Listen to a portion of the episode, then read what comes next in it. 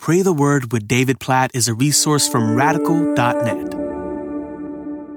Luke chapter 17, verses 5 and 6. The apostles said to the Lord, Increase our faith. And the Lord said, If you had faith like a grain of mustard seed, you could say to this mulberry tree, Be uprooted and planted in the sea, and it would obey you. What a statement from Jesus. Here are the apostles saying to him, Increase our faith. We want our faith to grow. And after gathering each night this week with our church family in a way none of us planned or expected and seeing God move in all kinds of ways. One of the things I've seen in my life and in our church family is a rise in faith, just a deepening trust that when we are praying, as we gathered together and just prayed for hours for different things, that we have faith that God is actually listening to us and that God is able to do the impossible in response to our prayers. We're praying boldly for things that, at least in my own life, I've not prayed as boldly for. And in all of that, we've we've talked about how we we pray with confidence in God's God's power to do anything, nothing impossible with Him, and God's wisdom. Obviously, God chooses to answer prayers in different ways according to His wisdom. He sees things we don't see and knows things we don't know and is working in ways we don't realize. We trust His wisdom, and in all of that, we trust His power, His wisdom, and His love. And so we can pray with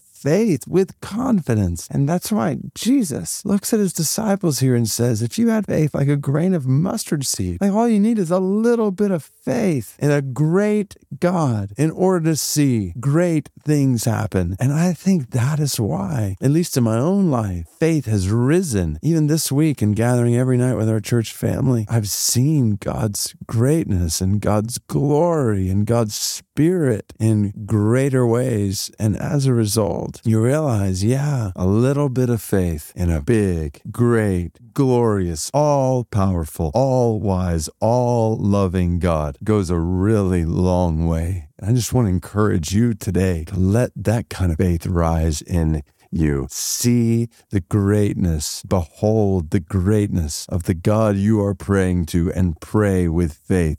Behold the greatness of the God you serve today, the God you worship today, and live in light of how great He is. And in the process, trust Him to do that which is impossible apart from His hand. God, we we pray, increase our faith by increasing our understanding of who you are, our understanding of your attributes, your perfections, your perfect omnipotence. You have all power, that there's nothing we can ask you to do. I think about one brother, Chung Kim, who we've been praying for, who is facing death at any moment. We believe you have power to heal his body. That is not beyond you. You could say the word and do it right right now, oh God, and we are asking that you might do that. Please, God, with trust in your power, at the same time, trusting in your wisdom that you see things we don't see and know things we don't know, and trusting in your love that you give good gifts to all your children who ask you. And so we pray with faith for this brother and